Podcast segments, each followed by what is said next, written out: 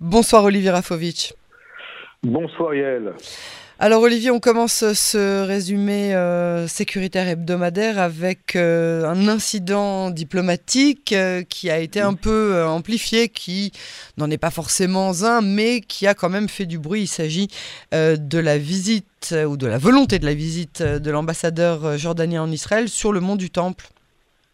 Écoutez, c'est un sujet qui est toujours très sensible. L'ambassadeur jordanien se rend sur le mont du Temple avec une délégation il y a des iPhones qui prennent des photos, et puis en fait, euh, Monsieur Majali, dans son excellence, l'ambassadeur de Jordanie en Israël, ne peut pas pouvoir euh, visiter comme il le veut et quand il le veut le mont du Temple. Alors bon, c'est pas dramatique parce que c'était en fait un problème de coordination, mais vu la sensibilité des relations actuelles entre la Jordanie et Israël, le précédent de la visite qui a été critiqué de Ben Gvir sur le mont du Temple, tout ça réuni fait que le, les affaires étrangères de, de Amman en Jordanie euh, euh, invite de manière diplomatique l'ambassadeur d'Israël à s'expliquer sur cette euh, non-visite. Et aujourd'hui, les relations sont très, très sensibles entre les deux pays, mhm. même si cet incident euh, est revenu à la case départ, ou quelque part, je vois que les Américains se sont impliqués pour essayer de calmer le jeu. Mais on se rend compte que Jérusalem, Jordanie, Israël, euh, sont des éléments aujourd'hui euh, d'une haute sensibilité. Euh, on, a, on, a, le sentiment qu'il suffit qu'on mette dans la phrase la succession de mots mont du temple pour qu'il y ait de toute façon quelque chose d'assez de, dynamité. Hein. Tout à fait. Et encore une fois, les Jordaniens aujourd'hui ne sont pas tout à fait avec Israël et avec les Émirats et avec Bahreïn et avec le Maroc pour se retrouver dans le camp des accords d'Abraham ou des accords de la paix il y a une réticence, une rétention même des Jordaniens de vouloir rejoindre euh, la locomotive et les, et, wagons dans ce train de, de, des accords d'Abraham. Et alors où nous parlons, on, essaye du côté israélien, par différents moyens, euh, surtout les moyens non euh, je dirais les services de renseignement, le Mossad, peut-être même la, comment dire, la, la commission de sécurité nationale euh, de On essaye de, faire que les Jordaniens euh, reste présent et soit surtout euh, satisfait des relations, parce qu'on n'a pas du tout envie aujourd'hui, elle, que la Jordanie euh, s'éloigne et devienne un problème pour Israël. Alors, euh, mis à part cela, euh, le conseiller, euh, le, secrétaire d'État aux affaires sécuritaires, Jack Sullivan, est lui en visite éclair en Israël. il a rencontré hier soir le président de mhm. l'État, Yitzhak Herzog. Une visite qui est passée un peu à l'as avec le, scandale qu'il y a eu autour de, de, l'affaire Derry. Mais Jack Sullivan a rencontré aujourd'hui le Premier ministre Benjamin Netanyahu.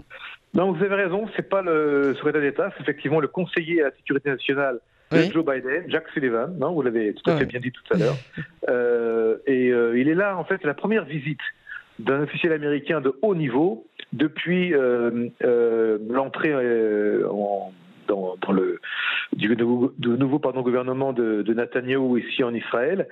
Un homme important, hein, Jack Sullivan. Hein, il traite des sujets comme l'Iran, la guerre en Ukraine. Il a les yeux, mais surtout les oreilles de Joe Biden dans tous les sujets ultra sensibles. On le connaît pour des positions euh, assez, assez costauds sur, sur le dossier ukrainien et russe. Euh, on le connaît aussi euh, sur le, le dossier iranien. On le connaît un petit peu moins sur le dossier palestinien. En tout cas, il a rencontré donc, vous l'avez dit, le patron du Mossad, le Premier ministre aujourd'hui, hier Yitzhak Herzog et également Sergei Anegbi, donc le nouveau patron de l'agence de la sécurité nationale israélienne. Et les dossiers iraniens et l'Arabie saoudite ont été évoqués par Netanyahou. Alors pourquoi l'Arabie saoudite? Parce que Netanyahou euh, n'arrête pas de répéter depuis qu'il est arrivé de nouveau euh, euh, au règne de l'État qu'il veut absolument faire entrer l'Arabie saoudite dans les accords d'Abraham. Mais à ce niveau-là, il faut savoir, Yael, que l'Arabie saoudite, hier et aujourd'hui, s'est exprimée d'ailleurs parce que Jacques Sullivan euh, se trouve actuellement euh, à Jérusalem, en disant nous appelons euh, Israël à trouver une solution avec les Palestiniens, ce qui veut dire en fait dans le langage non diplomatique, nous voulons être avec vous, mais s'il n'y a pas de solution palestinien-israélien, eh bien nous ne sommes pas dans l'accord d'Abraham. C'est un discours, c'est un discours qui tient depuis le début. Hein oui, mais il y a eu une période de, je dirais, de renaissance ou d'accalmie. Euh, on avait mis un peu de côté le dossier palestinien. Là, il, revient sur la table. Et il faut savoir que Netanyahou, euh, d'un côté, euh, veut l'Arabie Saoudite, qui est quand même le pays dans lequel se trouve la Mecque, hein, les, lieux saints de, l'islam. Mais il veut aussi donner à Smotrich et à Benvir pas mal de prérogatives sur le dossier palestinien. Et ça, c'est pas exactement la musique que voudrait entendre euh, Ben Salman et la famille euh, royale saoudienne sur le dossier palestinien. Donc, pour l'instant, Netanyahu se trouve entre, non pas entre l'enclume et le marteau, mais je dirais euh, entre la Mecque et Jérusalem. Ce serait une bonne victoire diplomatique pour commencer le, nouveau mandat de, de Benjamin Netanyahu. Hein il en a absolument besoin. Vous avez tout à fait raison aussi de le, mentionner. Ça permettrait aussi de dévier un petit peu l'attention sur d'autres euh, d'autres sujets qui sont brûlants et qui font euh, euh, chaque jour couler beaucoup d'encre.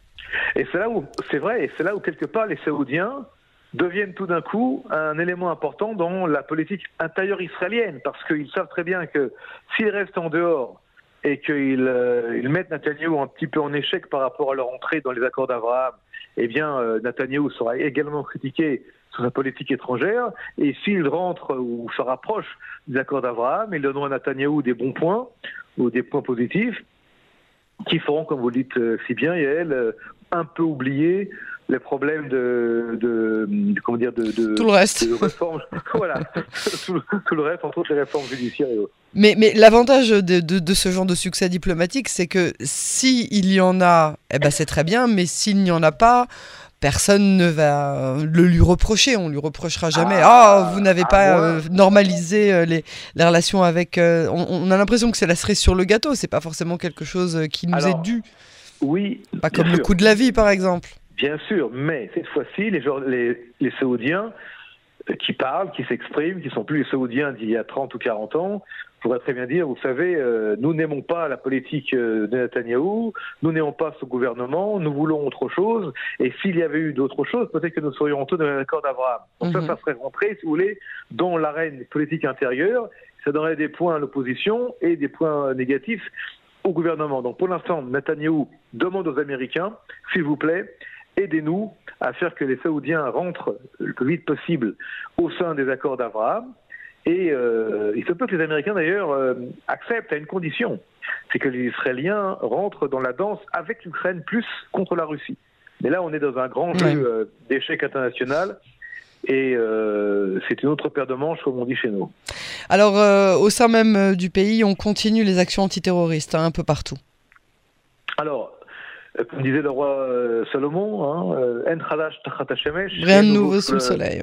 Sous le soleil, hein, selon Kohelet, c'est-à-dire qu'effectivement, les opérations israéliennes continuent à Jenin, surtout, et dans la région de Jenin, de, de, de Tulkarem, de, de, de pardon, de Shrem.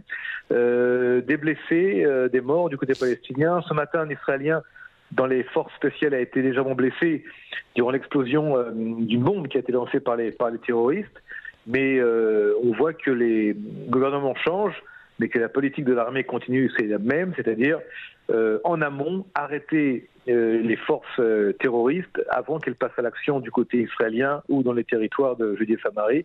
Et donc les opérations continuent, elles sont de plus en plus importantes. Mais on va dire, pour l'instant, si vous voulez, on est dans une situation qui a commencé à presque, allez, on va dire 7-8 mois et qui continue de plus belle. On ne voit pas pour l'instant l'arrêt des opérations. Et on termine avec euh, l'entrée en fonction euh, officielle hein, euh, de, de Herzi Alevi, le second du nom, donc le nouveau chef de l'état-major de l'État d'Israël. Alors évidemment, on va continuer et finaliser cette petite, ce petit résumé hebdomadaire par l'arrivée du nouveau chef d'état-major de l'armée israélienne, Herzi Alevi. Vous en avez parlé cette semaine, je suppose, et j'ai entendu aussi quelqu'un qui vient des forces spéciales, quelqu'un qui a été chef, du service de renseignement israélien, quelqu'un qui est très proche également de Kochavi. C'est un petit peu un Kochavi, euh, un, peu petit, un peu plus jeune, euh, peut-être un petit peu euh, différent dans l'attitude au niveau intellectuel, mais il reste un homme extrêmement brillant. c'est un peu la même trempe, c'est presque, c'est presque son, c'est presque son, dirais son, son clone, si vous voulez. Mmh. Avec une différence, c'est qu'il a décidé depuis hier d'avoir une politique euh, communication euh, zéro, ou presque zéro. Il veut euh, revenir aux fondamentaux, laisser l'armée en dehors de tout ce qui peut être communication Et, politique, exactement. Mhm. La situation israélienne intérieure fait que moins on parle et mieux on se porte, en tout cas au niveau de l'armée, et les, les, dossiers restent des dossiers très brûlants. Alors, quelqu'un m'a dit, vous savez, Olivier... C'est une bonne chose selon vous? Je pense que c'est une très bonne chose à l'heure où nous parlons. Mhm. Parce que certains voudraient que l'armée euh, arbitre des problématiques politiques, ce qui serait euh, extrêmement dangereux pour la cohésion nationale. Parce que certains diront c'est bien, d'autres diront c'est pas bien, donc ça mettrait l'armée d'un côté ou de l'autre, mhm. et en porte-à-faux avec certaines qui diraient non, il ne faut pas que l'armée soit impliquée. Euh, par contre, à, mon humble, à mon humble avis et avec mon expérience, quand les chefs d'état-major, même les plus les plus silencieux ont décidé de ne pas parler, eh bien, à un moment donné, il faut qu'ils parlent parce que les choses arrivent, les éléments arrivent, et si on ne s'exprime pas avant, ben, on s'exprime après. Alors, si on ne s'exprime pas de manière, euh, je dirais, avec sa propre initiative, mhm, mhm. ensuite on y est forcé, et quand on y est forcé, c'est pas toujours des bonnes choses à dire, ou en tout cas, ou à traiter. Donc, moi, je proposerais au chef d'état-major d'avoir une politique, non pas zéro de communication, mais une politique peut-être réservée, modérée, pesée, mais ne pas fermer Tsahal parce que Tsahal aujourd'hui ne peut pas être fermé.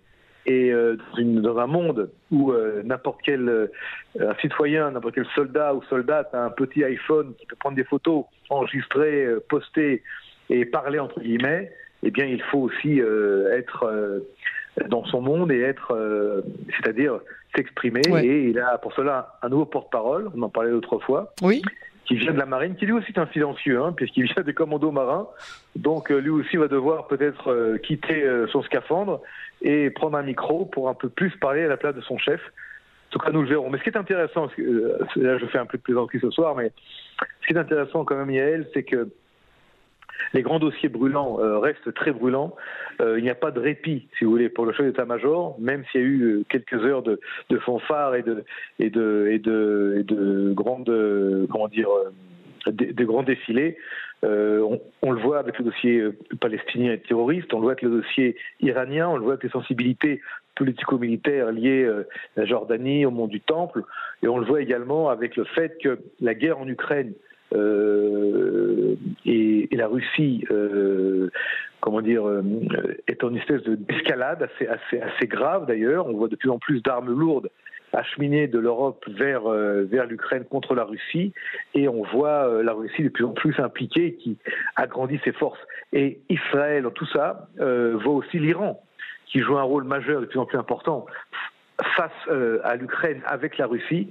Donc, euh, Herzl Alevi euh, est le chef d'état-major qui est pour la première fois depuis euh, euh, des décennies le premier chef d'état-major de l'armée israélienne qui est également directement lorsqu'il arrive face à une guerre en Europe dans laquelle Israël pourrait pourrait, je dis bien, jouer un rôle, ou en tout cas, les Américains voudraient bien qu'elle joue un rôle plus important, mais ça peut-être que nous le saurons après le départ de Jack Sullivan, puisque le dossier russe-ukrainien a certainement été évoqué durant les rencontres entre Netanyahu et Jack Sullivan.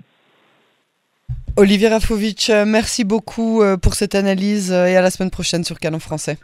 Merci beaucoup et à très bientôt et, et Shabbat Shalom bien sûr, à vous et à tous les auditeurs de Canon Français.